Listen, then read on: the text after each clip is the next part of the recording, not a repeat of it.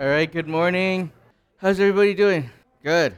For those that are joining us for the first time or are new with us, we just finished our sermon series on formations in Romans 12, and we're starting our new series.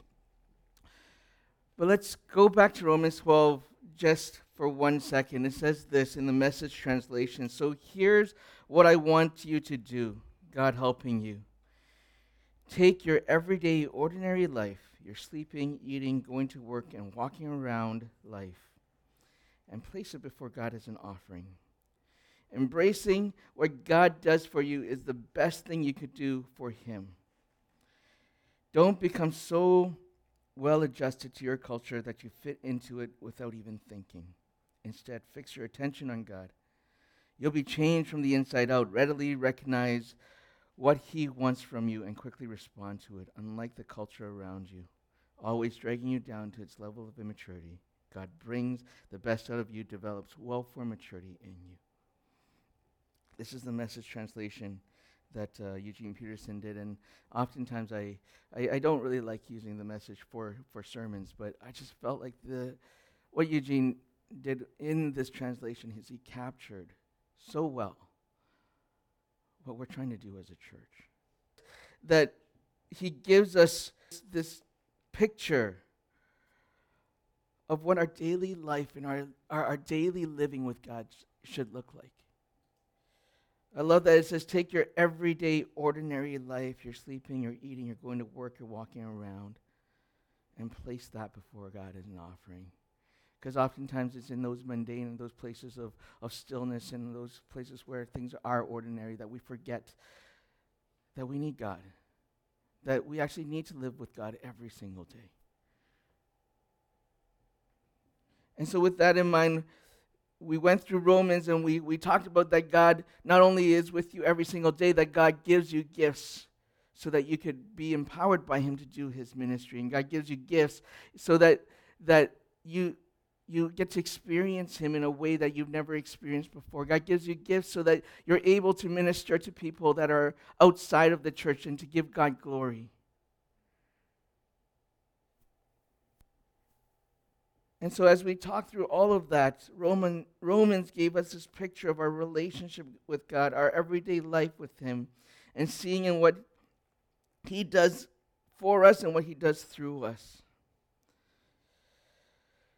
But how do we actually take that and live our everyday life? That's where James comes in. The book of James is where the rubber hits the road. It's the nitty-gritty, practical living with people. Yeah, that's the hard part.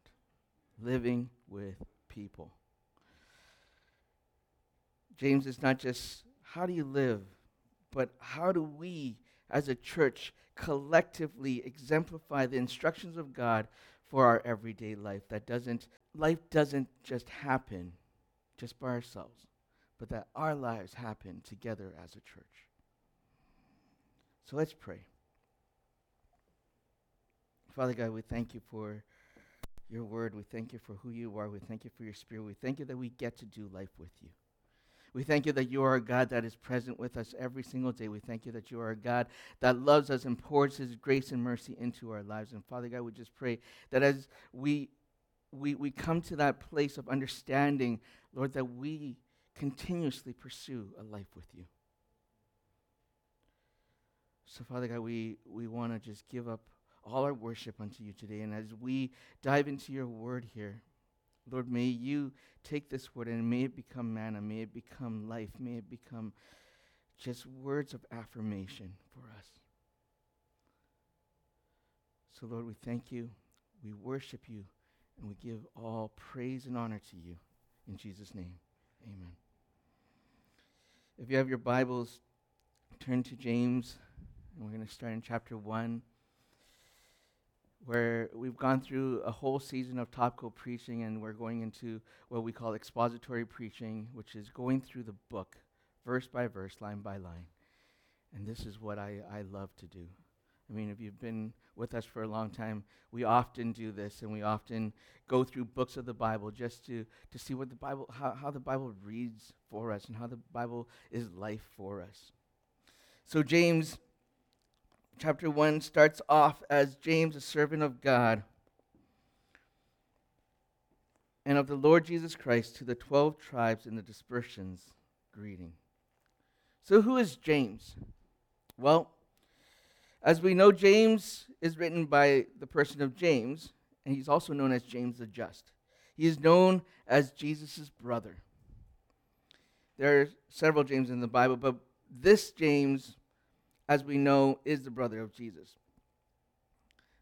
Did you know that this book almost didn't make it into the canon of the Bible? That the book of James, they almost wanted to take it out of the Bible because of how practical in the everyday doings of this book. They're just like, does this take away, would it go against the doctrine of salvation of being by faith alone? And so Martin Luther, actually, he was one of the champions of actually, we need to take this book out because it makes us question our salvation, because there's so much of this book is about doing. James's letters, if you read this letter, is unlike any of the rest of the New Testament. A lot of the New Testament is written by a person named Paul. He wrote most of the epistles, but this letter is not linear like how the rest of the New Testament is written. This letter reads more like Proverbs, where there are vignettes of wisdom throughout and scattered throughout. So it's kind of random. If you read the book of James, actually you could sit down and read it probably in about half an hour. It's a very short book. In my Bible, it's literally 3 pages. Right? So you could take half an hour, read through the book. I actually encourage you guys to actually read through the book as we go through the book of James. If you want, read it every Sunday morning before you come to church. Okay? Just my encouragement for you. Just read the entire book every Sunday morning before you come to church. As we preach through it, it's going to just bring more life, okay? And I want you guys to have life when you guys come to church. But this book, like Proverbs, is actually one of the wisdom literatures in the Bible. The person of James only actually became a believer after Jesus died, after his brother died. We know this because during Jesus' ministry, we see in the book of John, it says that even his own brothers mocked him, that his brothers didn't believe him. And it was only after Jesus' resurrection, and in 1 Corinthians, it actually lists James as one of the first people that Jesus actually appears to, that Jesus came into belief. That when Jesus was alive, James actually didn't believe, because this is too close to home. You're my brother. How do you claim to be the Messiah? But it's only after the resurrection, when Jesus was nailed on the cross and died, and then appeared to James, that James came into belief. James then became the leader in the of the church in Jerusalem. And he's writing to this exact church who is dispersed. Now the book of James is written, they're pegging it around 43 to 46 AD, okay? That means the church is only about a dozen years old. It's only about 12 to 15 years old. It's not that old. The church is still relatively new, and the church at its conception was persecuted. It was persecuted by both the Roman government, because it was a threat to the Roman government, but it was also persecuted by the Jews. We actually find out that James actually is martyred by the Pharisees. So James isn't liked by the Jewish people either. The church isn't liked by the Jewish people either. So we're in this place where the church is being persecuted, and his church in Jerusalem is now dispersed. That's why he's like, I'm writing to the 12 tribes of the dispersion. And so they're dispersed throughout the land, and he's writing this letter to that church because out of that persecution, what James's concern is that the church is struggling. The church needs an encouragement, because James is concerned about the effect of this persecution, and that the suffering that they're going through, the attitude begins to creep in to those people. But James also writes in very practical ways of how do I continue to live without the person of Jesus here, without the leadership of the disciples and the apostles. The early Christians, unlike our time today, we all have moments in life where we don't know how to interact with the church, whether it's because of our prayer life, our self-worth, or that we lack wisdom, or that we have too much conflict in our life, or we have anger in our lives, or how we struggle in the balance of what is our responsibility and what we need to give to God. These are all the problems that James tackles in this book. The book of James is not an amazing expository of the gospel. That's the book of Romans. James is Christianity in all its confusion, in all of its struggles. It's Christianity in real life. The reality is that there isn't a single person in this room, myself included, or even in the history of the church, that hasn't struggled with his faith. And the message of James is that the gospel is so expansive and so sturdy, and that the person of Jesus is so powerful that we don't need to avoid the hard issues of life.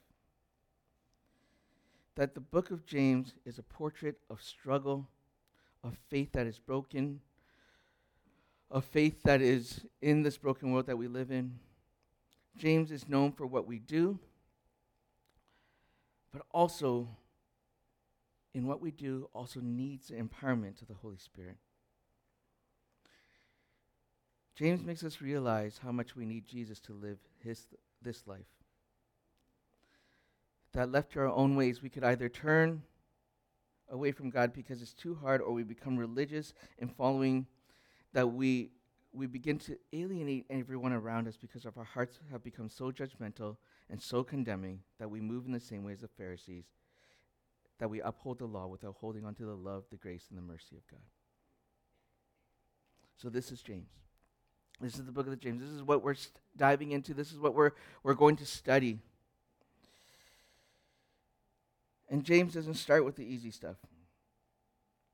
James doesn't start with the easy stuff. He says this. He says, "Count it all joy, my brothers, when you meet trials of various kinds. For you know that the testing of your faith produces steadfastness, and let steadfastness have its full effect, that you may be perfect and complete, lacking in nothing." Funny how James starts with this. Why, out of all of the things that James starts with trial? Remember, he's writing to a church that's being persecuted, right? And because of that, they're going through trials. So James has to address that first thing first. He said, "Count it all joy." But notice what he says here. It says, when you meet trials, not if. The Western church culture, we consistently paint this picture that when you become a Christian, things won't be as hard as you used to live. Things will be a little easier as long as you trust that Jesus will be there and will not be suffering. That you won't be given more than you can handle. I actually love that one. It's like everybody's like, "Oh, you're not going to be given more than you can handle." That's so wrong. That's so wrong in so many ways. What happens when we say things like that is that when a Christian goes through suffering and trials, what often happens is that people often get discouraged and quit. Why? Because the message that we have sent is one that says, well, if you're suffering, then you probably haven't prayed enough. If you're suffering, then you probably haven't trusted enough. That you're not a good follower of Christ, and that is the problem with the church. That we set these wrong expectations that even Christ can't even follow.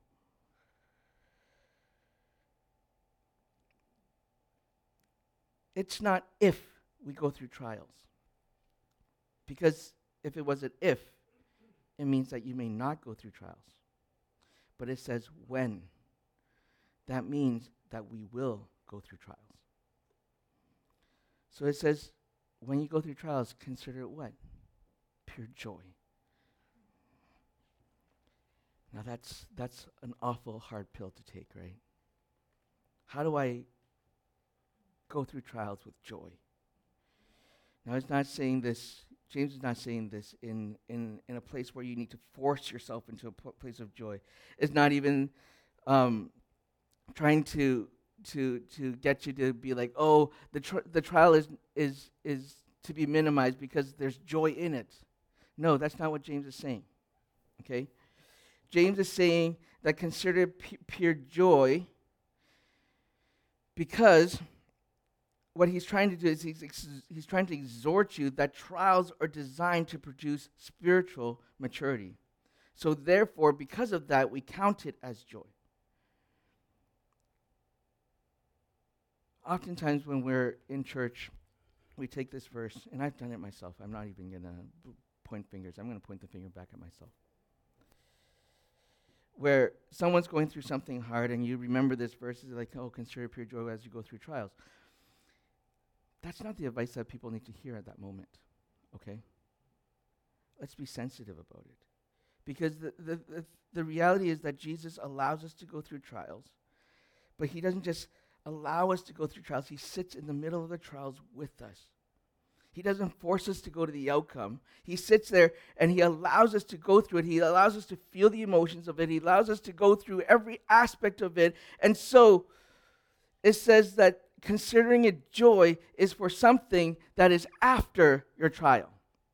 Okay? Don't go around and say, when someone is suffering and say, well, there's joy in this. No, there's no joy in it. Slap them. Okay? If they're going through a trial, don't just go up to them and be ignorant in that place of saying, consider that joy. Afterwards, do that. But don't do it in the moment. Because what James actually says is that, for you know that the testing of faith produces steadfastness. For you know.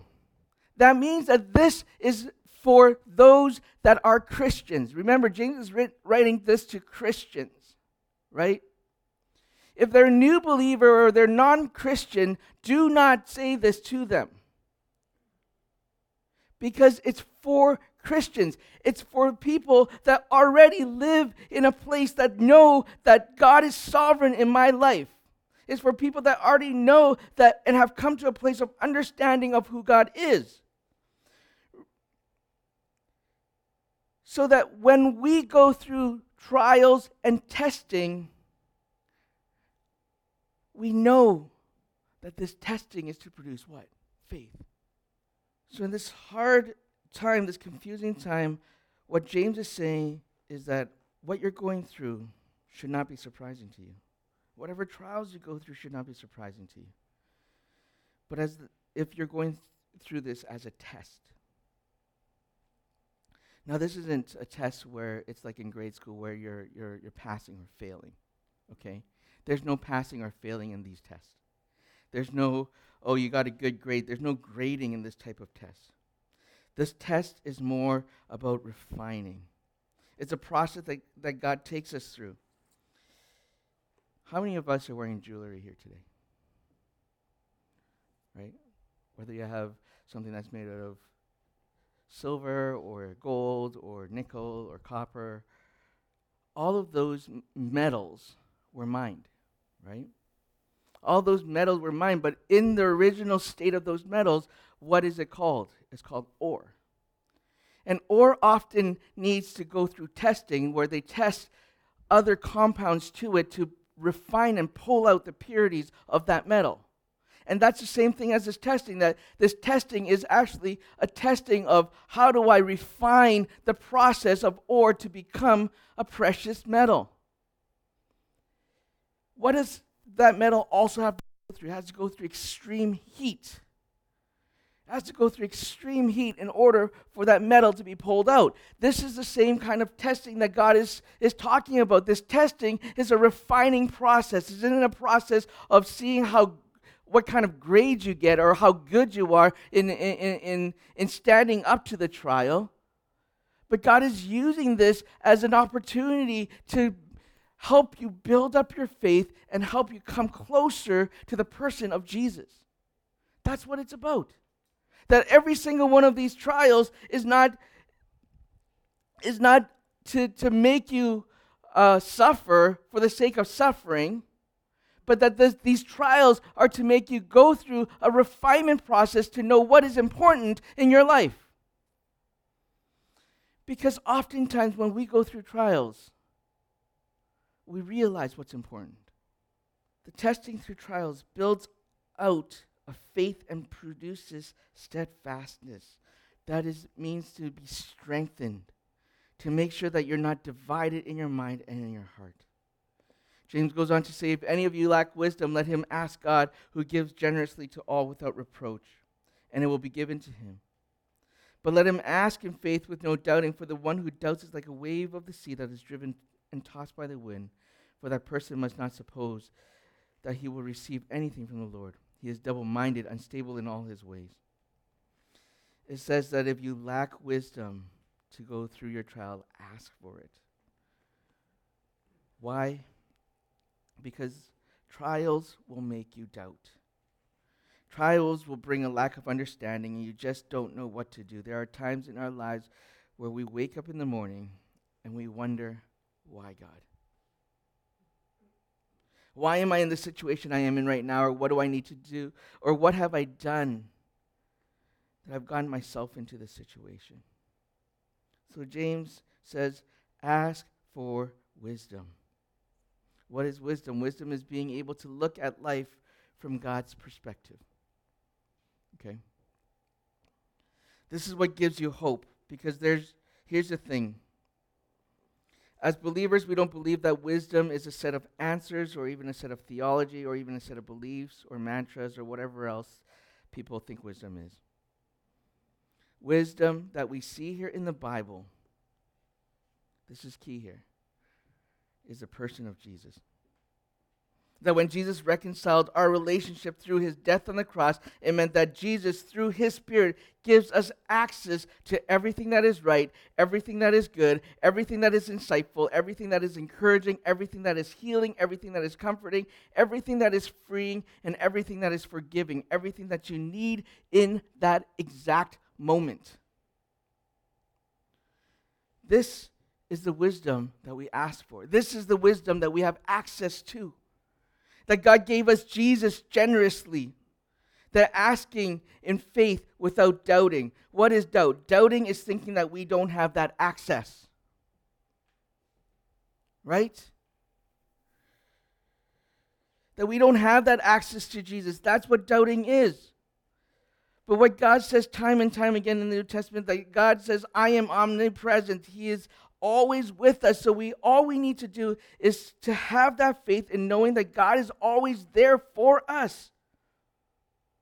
This is what in theology we call eminent sovereignty. It means that we could touch him, that we could reach him, that he is near, that he is in the details of our daily lives, and that he knows exactly what you're going through, and that you could reach out and that you could touch him, that God is near to you.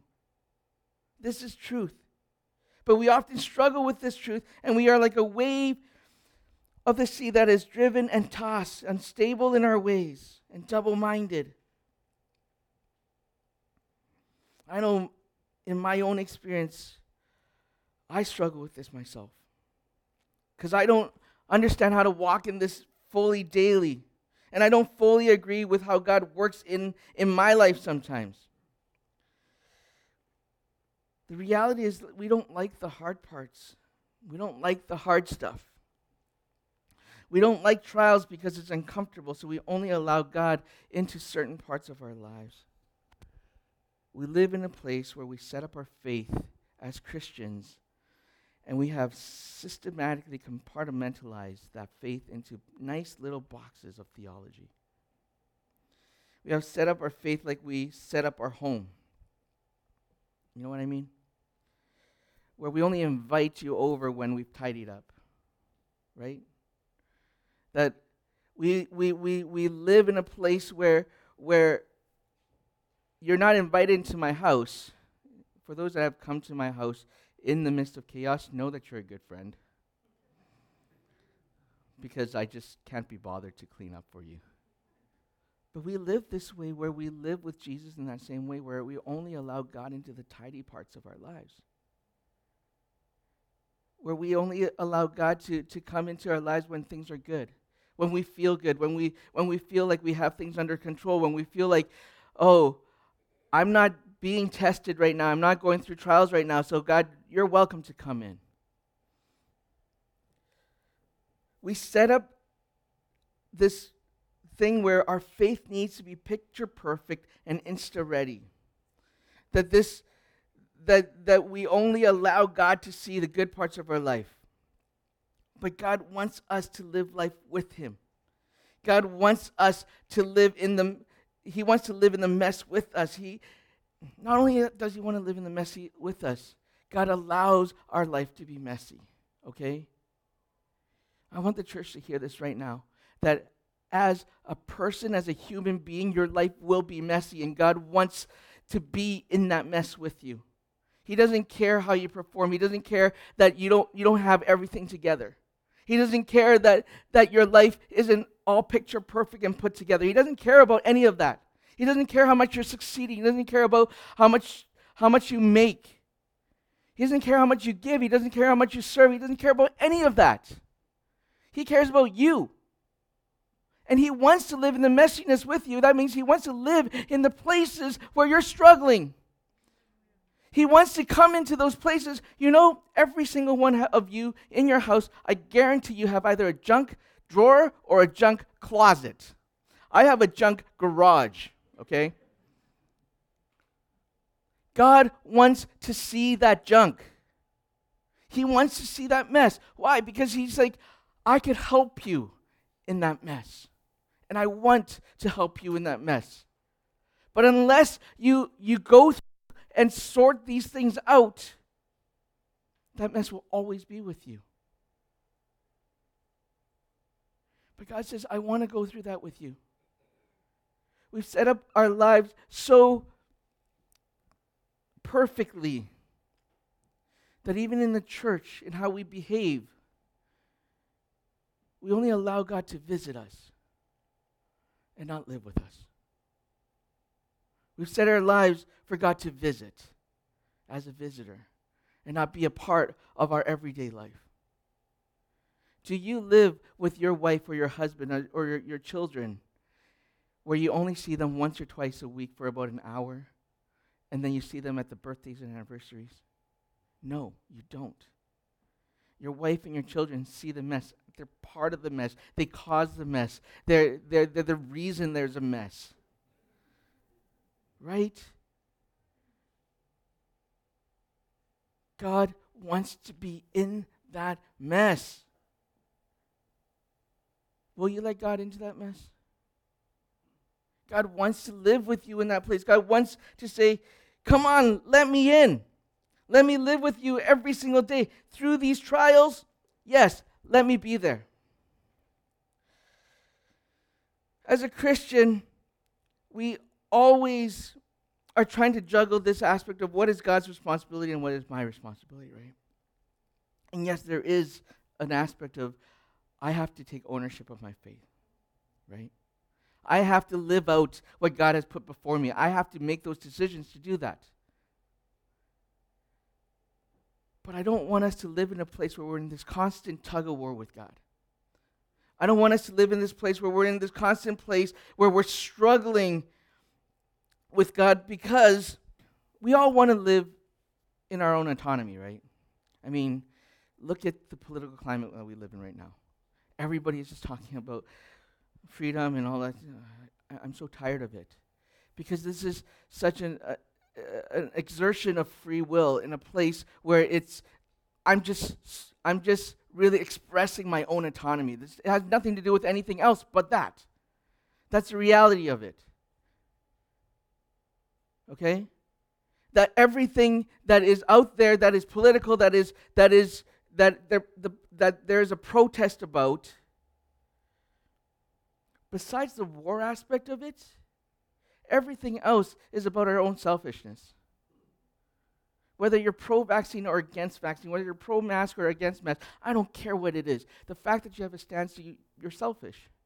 I'm just saying that as a pastoral aspect of let's not take those sides, but let's just start caring for each other. So whatever that person needs to receive care, do it. If they need you to wear a mask to receive care, do it. If they prefer you not to wear a mask to receive care, do it. Just love one another. That's completely on the side, okay, guys? That's a John thought, not a God thought. But let's see what James says next. It says, let the lowly brother boast in his exaltation and the rich in his humiliation, because like a flower of the grass he will pass away, for the sun rises with its scorching heat and withers with the grass. Its flowers fall, and his beauties perish. So also will the rich man fade away in the midst of the pursuit. It's interesting that James puts this in the middle of this passage. I believe that this is a very pastoral moment for James. He takes, you're going to go through trial, all of this stuff, and then he's like, okay, let the lowly brother boast in his exaltation and the rich in his humiliation. It's like, okay, this is so completely disjointed. What is this about? James is actually using this moment as a pastoral moment of check your heart. Check your heart. He's asking you what is important to you. It says, let the lowly brother boast in his exaltation. We live in this culture that's super materialistic, right? Life is all about the pleasures of material possessions. I'm constantly in a place where I'm coveting the finer things of life. Like I want my dream car, which is a Porsche.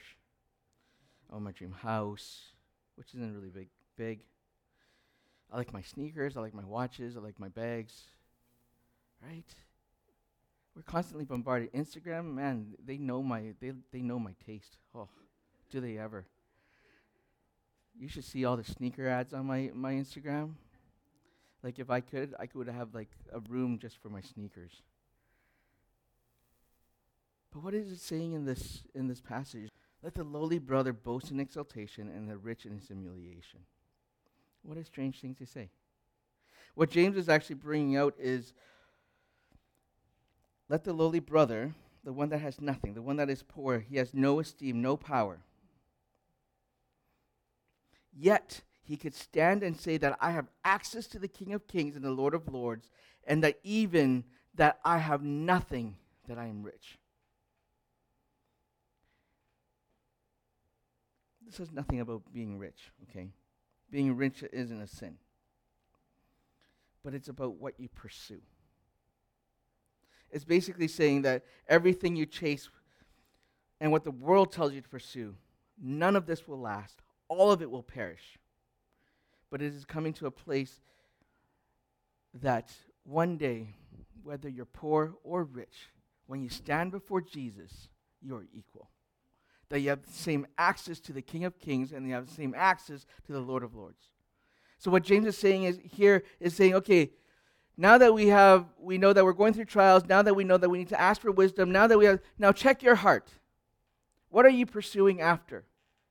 That what I said earlier, that trial brings out what is important to you. So this is that heart check moment, okay? Of that this trial is going to bring about what is most important to you. When you go through trials, what is the thing that you're most worried to lose? What is it? Is it your kids? Is it your husband? Is it your family? Is it your money? Is it your house? Is it your car? What is the thing that you're most afraid to lose, and you know that that's the thing that you actually treasure the most?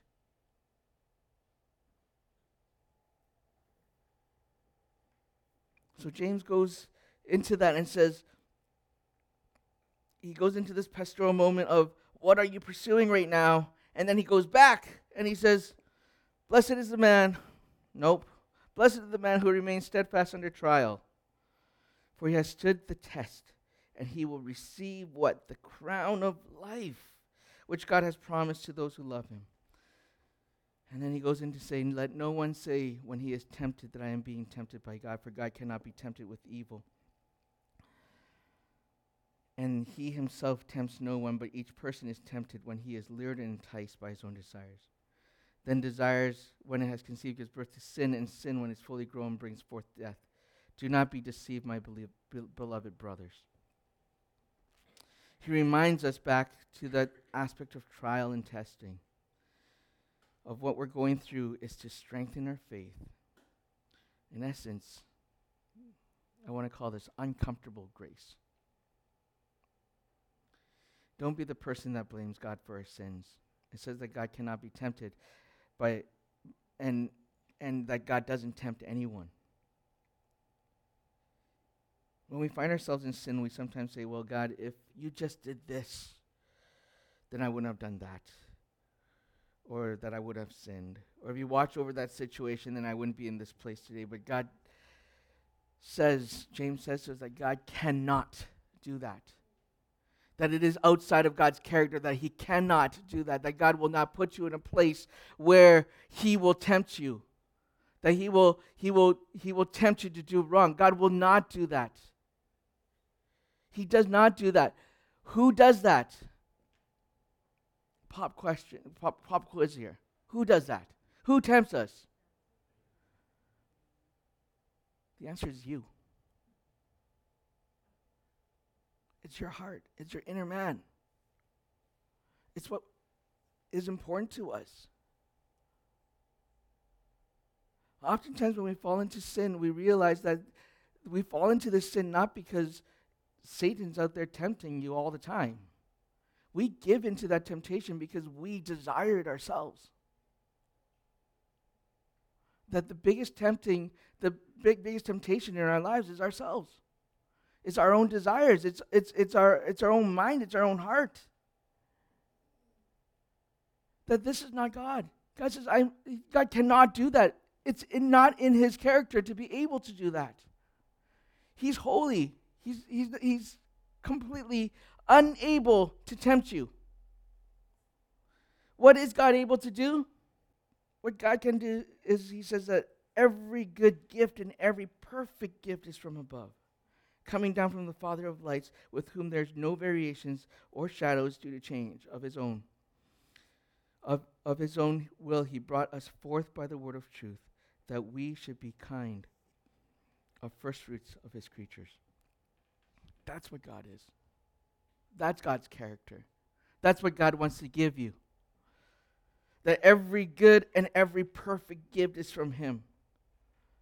That there is no variation or shadow due to or any change of him. That God doesn't change. This is who God is. God is only able to give us good gifts and perfect gifts.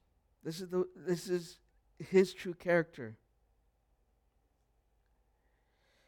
And so oftentimes we ask, why do we have to go through trials? Well, trials is to, like I said, to build us faith, is to make us strong. It's not to harm us, to take us away. But it is an uncomfortable grace that allows us and reminds us to be steadfast in who God is for us. That's how James starts off this book. That's how James starts off his letters to the church. Because he's like, every single one of us goes through trials. Every single one of us will eventually go through trials, even if you're not in a trial right now. And I'm sure many of you in this room have already gone through trials. And as you look back, you do consider it joy, because in that trial, you've learned, you've grown, you've developed in your faith. Where that as you learn, you grow, and you develop in your faith, that you could actually pass that faith on to other people as well. That the knowledge that you've gained from it, the wisdom that you've gained from it, you could give that to others, and that you could impart that onto others. That these trials are not only for yourself, but it's for the church. Because we live collectively as a church, right? We live together as a church so that we can uplift each other when we actually go through these trials. Something that I've gone through may be similar to something that you are going through right now. And because of that, I could help you. I could give you the promises that God gave me, so that I could encourage you to continue pursuing who God is for you. That's the same for you. You probably have gone through something in your life that is extremely hard. someone in this church probably is going through the same thing. And you can be that person to encourage them. You can be that same person to come alongside and say, I know you're tired. I know you're struggling. I know that you're in your heart you just feel broken. But I've gone through this, so I'm going to help you lift your arms up in this time. I'm going to pick you up because you can't stand. And I'm going to go through this with you. That's what it's for. That's what living with God is every single day looks like. It looks like us being sensitive to what God has to say to us so that we can say that to others as well. It's us allowing God to be in our messy, that in the mess God want, that God lives in with us and that we live with each other in the church. I know this could get very uncomfortable very quickly because you're like, John, you're asking me to be messy. For those that have OCD, I used to have OCD until I have kids. Now I just, you have to deal with it. My car has goldfish everywhere. My house has goldfish crumbs everywhere. And Pockies take crumbs everywhere. And who else knows? There's a lot of sticky stuff. I don't know what they are. I once was OCD about cleaning. You could ask my sister about that. But God's like, I just want to be in the messiness. But I want the church to be able to live in that messiness with each other. That the church isn't a perfect place, that you don't have to be perfect people that to come together, that we could actually do this together, that in and amongst everything that we're going through, in and amongst everything that is out there. And the world, honestly, in my opinion, looks very bleak right now. Honestly, the world just, there's so many terrible things that are happening. But as a church, we can still stand together. As a church, we can still support each other. As a church, we can be in that messiness together. Can we do that? Are we able to do that together as a church? Because God wants us to live that way. That Jesus wants us to live that way. Let's pray. Father God, we just thank you, Lord, for this message. We thank you for your word. We thank you for an encouragement that even through trials that you are there with us, that even through trials we could ask for your wisdom to go through it. And even through trials we have the church to go through it with us. So Father God, we just pray that in this trial that we know that this is a testing to produce faith and steadfastness in who we are. So Father God, we just pray, Lord, that we could lift each other as brothers and sisters up towards who you are, that we could continue to uphold your glory, uphold your power, and uphold who you are and the greatness of you and the glory of who you are. And that as a church we become that representation of who you are. In amongst all the messiness, in amongst all the confusion and all the chaos, Lord, that you are still there. And Lord, remind us that you are there to walk this through with us. In Jesus' name we pray. Amen. Man, what a great word John brought there. It's just so wonderful when sometimes it's just nice to have a change from these kind of big theological concepts and just break into something that just affects our everyday lives and the things that we go through. And, you know, just a couple thoughts that just really struck me were, you know, John was talking about our trials aren't diminished when we reach out. Like, there is still a process that we have to walk through. You know, when we pray and when we pour into God and when we bring him into our trials, I believe that we shift the way the trial happens. But, you know, if we look to the example of how to live on this earth as a faith believer, we look to Jesus. And if you look at the trial he went through at the end, I don't think there was any diminishment there. He felt every lash. If there was a way to pray to God and just all the pain and suffering would go away, I believe that with his connection, he probably could have done it. But he felt everything. He felt every rebuke. And I think I think he also felt something that none of us ever feel, and that is God had to turn his face from him. So, you know, it's important that we don't underestimate what people are going through when they're going through trials, that we don't try to tell them they just need to pray it away. Praying is a very important part of walking through any trial, and I believe God does bring relief to pieces, and he is going to shift things to good things. But we still have to go through that refining process. And I kind of had an interesting thought when John was talking about that. You know, we talk about that all the time. I mean, I grew up in the vineyard singing Refiner's Fire. I mean, it's there. But if you take that chunk of ore often comes with multiple different metals, all that are found together. If you tried to pull it apart piece by piece without that refining process, it would take you forever, and I don't think you could do it. But yet, when you apply heat, everything becomes pliable. And so the vision the Lord gave me was that we have sins that are just so embedded in who we are. They're in us. They're in every cell. They wind throughout us. They're the lies we tell ourselves. They're the lies that we've been told. And yes, you can try and pick at those. You can try and just chew at that without a trial, but it's going to be so much harder.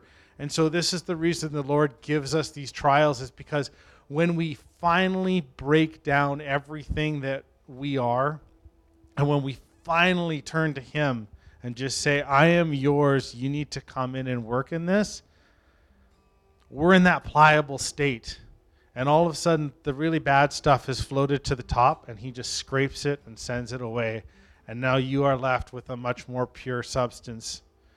And yes, there's going to be multiple renditions of this. You know, Jesus and James didn't say, if you have trial. They said, when you have trial. And they didn't just say one. There's going to be multiples. But you have a church here. You have a community. You have a cell group. You hopefully have friends. You hopefully have John and Rich's numbers. You can call my number. The point is, there are people that want to walk through this with you. And if you're still in the state where you're even too afraid to approach those people, then cry out to God, because he already knows. He knows it's there. You can deny it and you can try and hide it, but he wants to pull that out of you. He doesn't want that to be entwined in your being. Lord, we just thank you. You are just such a mighty, powerful God, Lord. We just praise you for who you are. We praise you for the heavens you created, the earth you created, Lord. We praise you for our own creation. And Lord, you know that each one of us has claimed the knowledge of good and evil, Lord. Each one of us has fallen, and yet you have a plan to bring each of us to the state of your Son, to bring each of us before you in purity, a spotless sacrifice, Lord. And Lord, you have planned eternity for each of us. We have our numbered days here on this earth, Lord, but we know they are fruitful when we look to you and we see fulfillment in who you created us to be and how we can work in you. And so, Lord, we just pray that as we walk through our refining trials, Lord, that you would just give us the grace, Lord. You would give us the relief when it gets too much for us, Lord. It's not about how much we can take. It's how much we can give to you to carry for us. And so, Lord, we just thank you that in every way you have an answer to come to us and to work in us. And we just pray this week that, yeah, you would just bless us, that you would just bring to mind the things that we need to work in. Lord, that you would bring to mind maybe there's trials we're going through that we don't even realize they're trials, Lord, but just that you would bring those to us, Lord, and like the classic footprints in the sand, Lord, that we would just see how you've already been carrying us, and that you continue to carry us each and every day. Amen.